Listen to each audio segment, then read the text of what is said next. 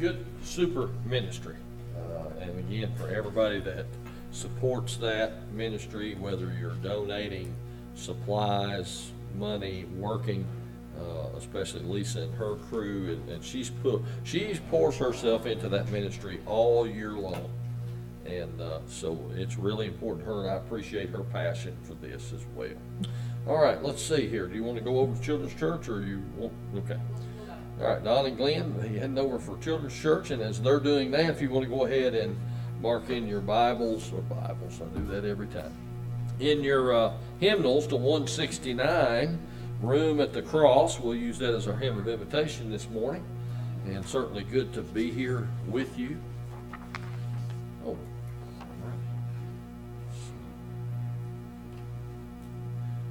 Always a privilege to share God's Word with you. It's- And as I said earlier, uh, it's uh, good to be back to normal services.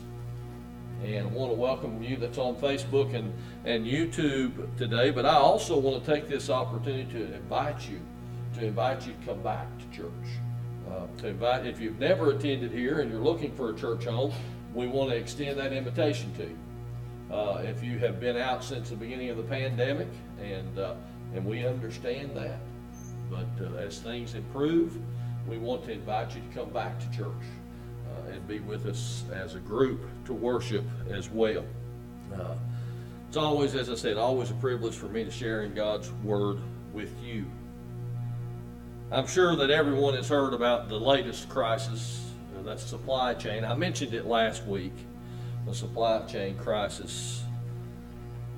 And I have to admit, I, I realized that we had a great dependency on foreign products and, and shippers. I didn't realize that we had that much involved with what's going on with foreign suppliers, short supply on things, even some medicines being in short supply. And that, that kind of piqued my interest as to why, and it's not necessarily because we're having all these medicines produced overseas and we're waiting on them to be shipped here, though that is the case in some instances, but it's raw materials that are produced overseas and being shipped in here so that they can be made.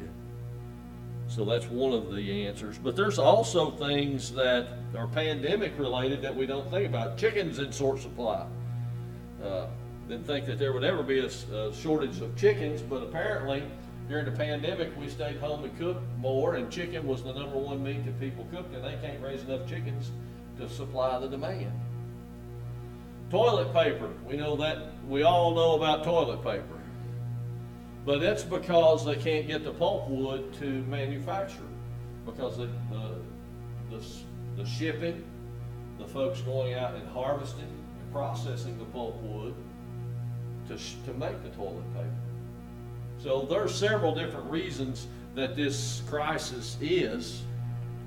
But then I also thought about the fact, and I mentioned this, uh, that why hasn't common sense kicked in somewhere along our elected officials that says we've allowed ourselves to become very dependent upon foreign countries to supply our each and everyday needs? Why hasn't the common sense kicked in and said, hmm, maybe we need to invite them to come back and start manufacturing in the United States once again? Uh, it'd be nice if that would happen. We need to be in prayer for that. I know that's not related to, to the Bible and such, but, but, you know, those things affect us as well. They affect all people. And that we should be in prayer that our nation would wake up and realize that we have to do things differently to move forward and be successful and to be this nation that I believe that God has blessed us to be. So common sense is a rare thing. I was studying last week uh, for last week's sermon, and I and if you recall, it was in First John, but I went ahead and continued to read over into Second John and Third John, and some of the things that John said to me kind of went along with what I'm talking about this morning with the common sense. And I'd like for you to go ahead and turn over there with me. And I, matter of fact, I've titled this sermon "Christian Common Sense." Maybe it should have been "Common Sense for Christians." But in either case, I think it's some things that we need to be reminded of. Now, John in this letter, as you'll see, we're going to read, and don't be too scared. We're going to we're going to study both the Second John and Third John, uh, a total of 27 verses. So it's not like we're going to cover the, half the Bible. But if you ever wanted to find some reading where you could tell someone I read a whole book in the Bible last night, that would be two good places to start. Because you wouldn't have a lot of time invested with a lot of good information in those. So, second epistle of John, beginning in verse 1, he says, The elder unto the elect lady and her children, whom I love in the truth, and not only I, but also all they that have known the truth. For the truth's sake, which dwelleth in us and shall be with us forever. Grace be with you, mercy, and peace from God the Father, and from the Lord Jesus Christ, and the Son of the Father, in truth and love. I rejoice greatly that I found of thy children walking in truth as we have received a commandment from the Father. And now I beseech thee, lady, not as though I wrote a new commandment unto thee, but that which we had from the beginning, that we love one another. And this is love, that we walk after his commandments. This is the commandment that, as ye have heard from the beginning, you should walk in it. For many deceivers are entered into the world who confess not that Jesus Christ has come in the flesh. This is a deceiver and an antichrist.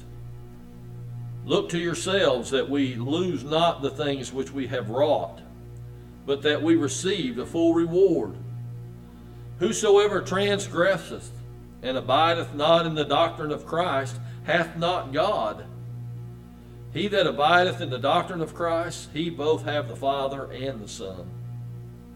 If there be any, if there come any unto you and bring not this doctrine, receive him not into your house, neither bid him Godspeed, for he that biddeth him Godspeed is partaker of his evil deeds. Having many things to write unto you, I would not write with paper and ink, but I trust to come unto you and speak face to face, that our joy may be full. The children of thy elect sister greet thee, and amen. Now, John, the Bible uh, experts, he addresses this to the elect lady. Some about 50 50, it's about split. Some say that he's addressing a specific woman in a congregation. Some say he's using it as a metaphor to address the church. I don't know that it really matters because in either case, what he tells and what he teaches and what we can learn from this is the same, regardless whether it's from an individual or to a group of believers. But what we do see is some common sense things that he's addressing here as he makes this warning. He wrote these letters about the same time, most uh, experts believe, just shortly after he wrote the Gospel of John. So we're looking at the mid to, to latter uh, AD 90s, right before his passing. Most believe he wrote these from the church in or around Ephesus. So we know that, that he has contact with several congregations, so we don't know specifically where this is, but we do know that he gives us some good advice. And the first one is in verses 4 through 6 to follow the commandments of Christ. Verse 4 through 6, and we'll read that again. He says, I rejoice greatly that I found of thy children walking in truth, as we have received a commandment from the Father. And now I beseech thee, lady, not as though I wrote a new commandment unto thee, but that which we had from the beginning, that we love one another. And this is love, that we walk after his commandments, his commandment that, as you have heard from the beginning, you should walk in it. Well, there's a couple of things that come to mind. Jesus, John records it. Jesus said, uh, By this, people will know that you are my disciple if you have love one for another. But we also know that Jesus taught back in Matthew chapter 22, verses 37 through 40, Jesus said these words when asked about the greatest commandment, they was trying to trip him up. He said, Thou shalt love the Lord thy God with all of thy heart and all of thy soul and all of thy mind. This is the first and great commandment. And the second is like unto it, that thou shalt love thy neighbor as thyself. On these two commandments hang all of the law and the prophets. Love. Loving God with all of our heart and all of our soul and all of our mind and all of our strength. And then loving our neighbors we love ourselves. One thing as I was watching, and I was trying to figure out now where do I put this in because I think it's really important that I that, I ask this question this morning. In this first part of this commandment that John is is uh, actually encouraging and, and bragging on this group of believers that they walk in the truth, that they follow that commandment, which has to be loving the Lord thy God with all their heart, soul, mind, and strength.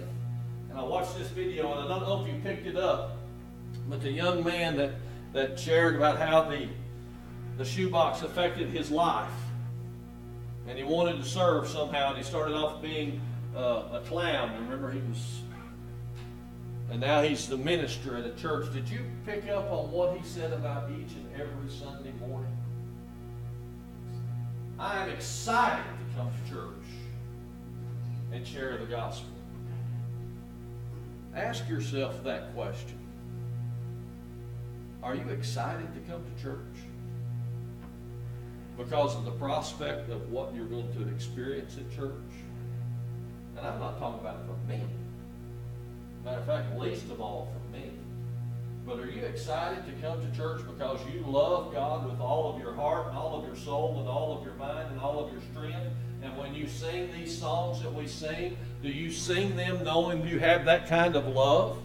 When we study our Bible and, and I come up here and I present a message, are you eagerly and excited to, to hear the message? Not because I'm a good preacher, because God's Word is truth. I don't think that we have excitement anymore. And I'm not talking about congregations, I'm talking about the church as a whole. We need to be excited to come to church, just like that young man was excited to come to church, and not because of anybody sitting in the room, it's because who we come to lift our voices up to. And if you're depending on me to excite you, you're going to be disappointed. I assure you. I mean, I might bring a pretty good sermon every once in a while, but I can't excite you. I can't do for you what God can do for you. I've never claimed to be able to do that. And we have to walk in these commandments. And when we talk about loving God with all of our heart and all of our soul and mind and strength, part of that is, is the fact that His love has so gripped us, His love has such an effect on us, we're excited when we get to come to church and hear about that love and sing songs of praise to Him about that love and that commitment. So that's the first thing in common sense here that John writes to us about, I think is that we have to follow in those commandments that Jesus was talking about. But I think we get caught up in this present world that we forgot that. I think that we've allowed so many things, and I'm not even talking about the pandemic, but including the pandemic. I think over the course of time we've gotten so caught up in this world and, and what activities go on, and we want to be part of that. We don't want our, to miss out on it. We don't want our kids to miss out, our grandkids to miss out on it. We don't want to miss out on anything that the world has to offer. So what do we sacrifice? What God has to offer. It's not a good trade, folks. Not a good trade. John makes another point. Verses 7 through 11. Be careful who you let in your home. Be careful who you let in your houses and your homes. For many deceivers are entered into the world who confess not that Jesus Christ has come in the flesh. This is a deceiver and an antichrist. Look to yourselves that we lose not the things which we have wrought, but that we receive a full reward. Whosoever transgresseth and abideth not in the doctrine of Christ hath not God. He that abideth in the doctrine of Christ, he hath both Father and Son. If there come any unto you and bring not this doctrine, receive him not into your house, neither bid him Godspeed. And that means success. For he that biddeth, and listen to this, listen real closely to this. I'm going to point it out again. For he that biddeth him Godspeed, in other words, he that biddeth him success, is a partaker of his evil deeds. Hmm. John's warning about false teachers here. Those that don't abide in the doctrine of Christ. Those that don't abide in the doctrine of Christ do not have God, is what John says here. Plain and simple. And I'm just repeating that. Now, you're probably saying to yourself, somebody is here, Rob, I don't let people in my house I don't know. Rob, I don't let people come in that would influence me that do not have the doctrine of Christ. Really? How about your telephones? How about, next slide, please, Austin. How about your computers? How about your televisions? You let strangers come into your house each and every day. All of us do. We invite them in. We give them all of our attention. Many times without any kind of forethought, whether they have the doctrine of Christ, whether they whether they carry and promote the doctrine of Christ, or whether they are anti-Christ, as John says, that does not promote the doctrine of Christ. So yes, we do. We invite strangers into our home each and every day. As a matter of fact, because of technology, we can take strangers with us and watch them on demand at any time, listening, watching, allowing them to influence us each and every day. So, yeah, you have to be aware of that. And that's what he's saying here against deceivers. Listen to a preacher who does not follow the whole doctrine of Christ, but they make a few good points. You're listening to a false teacher. Watch a show that promotes things that are against God's will, against God's truth. You think that's acceptable? That's false doctrine. Yes, we allow people into our house every day. False teachers. And what did he just say about the false teachers? They do not have God.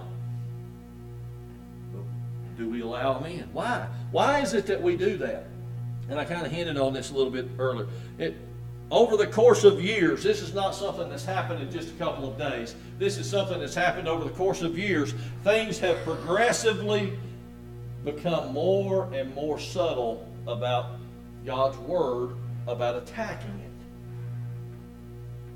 You won't, it's hard to kind of believe, but if you watch TV, old TV shows from the 80s, I can remember things happening on those shows that were wildly controversial because people just couldn't stand for, for what was being shown on the 80s. It is like a cartoon mild today compared to what we watch on our TVs. And how did that happen? Subtly, over time, they continued to push the envelope with advertisement, with content of television shows, with content of music. There is music here that's not fit to be played, much less listened to that's available to our young people and us that wouldn't even probably been able to have been sold as few as 30 years ago. But that's the most popular music you can listen to because they continue to push those envelopes subtly over the course of time. So what do I say about that? I say the same thing, or I just repeat what John says. Be careful who you let into your homes. They could be false teachers that are preaching messages that sound pretty good, but they don't carry out the full doctrine of Jesus Christ, which is what he warns about. And be careful of false doctrines that say it's okay, that we have to accept it because society accepts it, and, and really Christianity is too harsh and, and too rigid because people have a right to make up their own decisions. If you show me that in the Bible, I'll go right along with you.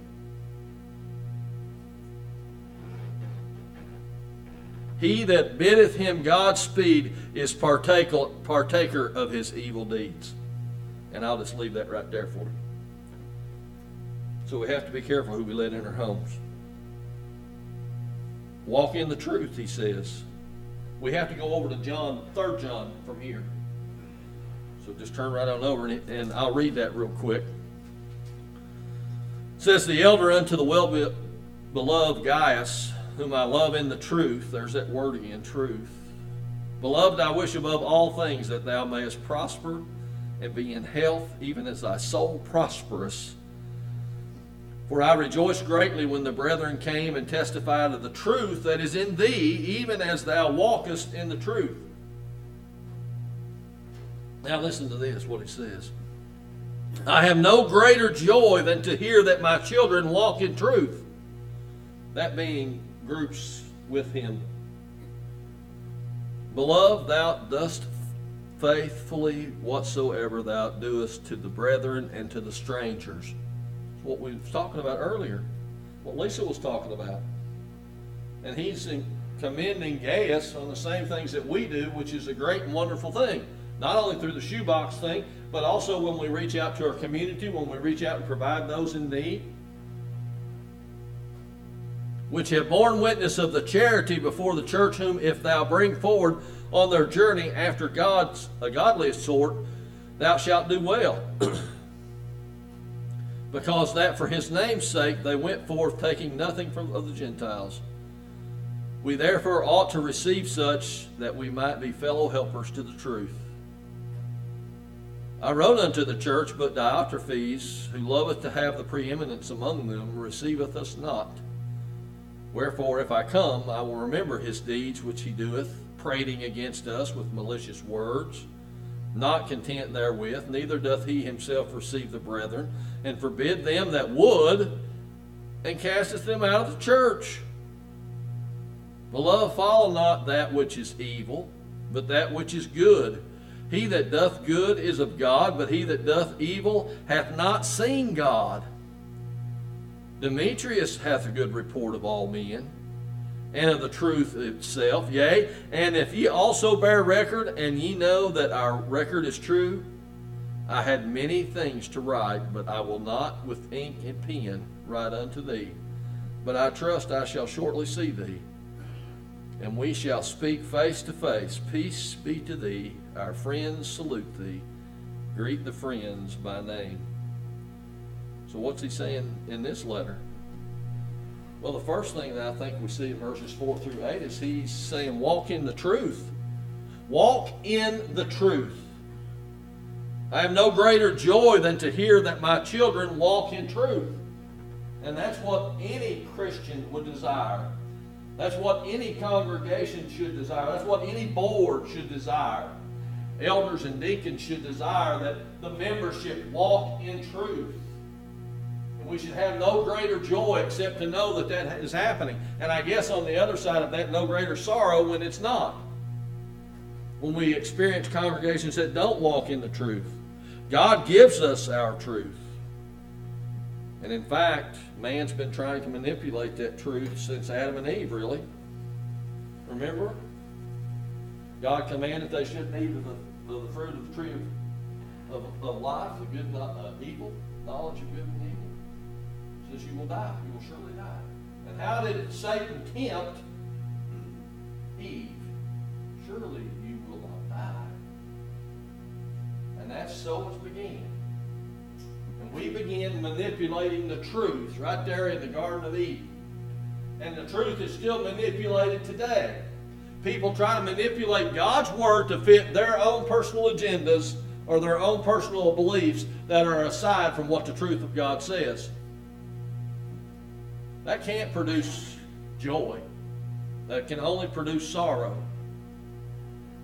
That's why it's so important that we walk in truth, truth that God gives. And the truth is still the truth, and it always will be the truth. And God's truth will stand until the end of time when we are judged on it. Walking in truth. And we as Christians had better recognize that fact we better understand that we either support directly or indirectly truth or false by what we what we support, what we do, what we say. And we will be held accountable if we walk in truth. When it goes against God's truth, we will give an account for that. No greater joy. So walk in God's truth in every area of your life. And then finally, notice in, in finally in verse 9 through 12, he talks about Diotrephes. For many deceivers are entered into the world who confess not that Jesus. Whoops, wrong. I got to get over into three. Beloved, follow not that which is evil. He talks about here. I wrote unto the church, verse 9, Diotrephes, who loved to have the preeminence among them and receive us as not. He was ambitious, he was proud, he was disrespectful of apostolic authority, he was rebellious, he was inhospitable. He had his own agenda. We see that by what he writes. He says, I'll remember his deeds, which he doeth, prating against us with malicious words. Not content therewith, neither doth he himself receive the brethren, and forbiddeth them that would, and cast them out of the church. So he was bold enough that he would buck up against the Apostle John. He wasn't very hospitable. And if you tried to be, he would make sure it was your last day there at the church. You tried to do something that he didn't agree with, for those that were in need to fulfill the truth, you got kicked out of the church. Now, we don't necessarily kick people in and out of churches today, do we? But we do in some ways. I'm glad we don't have that here. But could you imagine? Try to do something good, get talked about. Try to do what God wants you to do and be hindered. Have your own plans and, and say little remarks here and there so that it would undermine the brother or sister in Christ and, and them trying to do what God sent them to do or had them to do, led them to do. Make them look bad be criticized for doing good deed because they didn't do it the way you thought it should be done, causing people to be isolated, getting people's feelings hurt. That's how we kick people out of church today. What happened here at this time is was they were, were just went up and told this Diotrephes would just go up and tell them, say, listen, you can no longer be part of this congregation. Move along. We do that indirectly now with that tongue and our actions. So, what's the final thing? Don't allow evil people to influence you. Don't allow evil people to influence you. What? Why are you calling them evil, Rob? Okay. Beloved, follow not that which is evil. Verse 11, but that which is good. He that doeth good is of God, but he that doeth evil hath not seen God. Do you want someone influencing you that has not seen God? I would hope not. It goes on to give someone that has a good example, Demetrius. Follow him. Don't follow Diotrephes. So don't allow evil people to influence you. So where are we? What we learn? What kind of common sense points have we seen here? Well, first one to follow the commands of Christ. Be careful who you let in your homes. Walk in truth and don't allow the evil people to influence you. And that makes a lot of sense to me in the day and time that we live in, just like it made sense to John at the time that he wrote these letters back at the, the first hundred years after Christ was here on this earth. So where are you at today? I pose several questions. I pose several common sense items that, that really we don't like to, to sit and look at ourselves in the mirror and judge ourselves on, but I want you to do that through the course of the week. Not based on me, Mm-mm. based on God's Word and His truth. Unmanipulated. There's no room for but, well, maybe. Now, just take God's Word for what it is. It's the truth. Judge your life and your actions based on the truth and act accordingly. If you've never accepted Jesus Christ as your Savior, accept Him. You've heard the word. If you believe it and you're willing to confess Him as, as your Savior and repent of your sins, be buried with Him at baptism, raised a new creation, having received the gift of the Holy Spirit and remission of sins, and walking faithful until Christ returns or we're called away. Maybe you realize that you're guilty of some of these things here that John's writing these churches about or individuals about. And you need to, to repent of that make a change in your life. Do that. For heaven's sake, do it. Because listen to what he keeps referring, John keeps, not me, John keeps referring to these people as antichrist and evil. Do you want to really have that associated with your name? I don't. In any way, shape, form, or fashion. So if there has to be a change, make heaven's sake, make that change. Whatever the case, our hymn of invitation is room at the cross. We're going to sing the, the first and the third verse. If you have a decision to make, would you come as we stand and sing?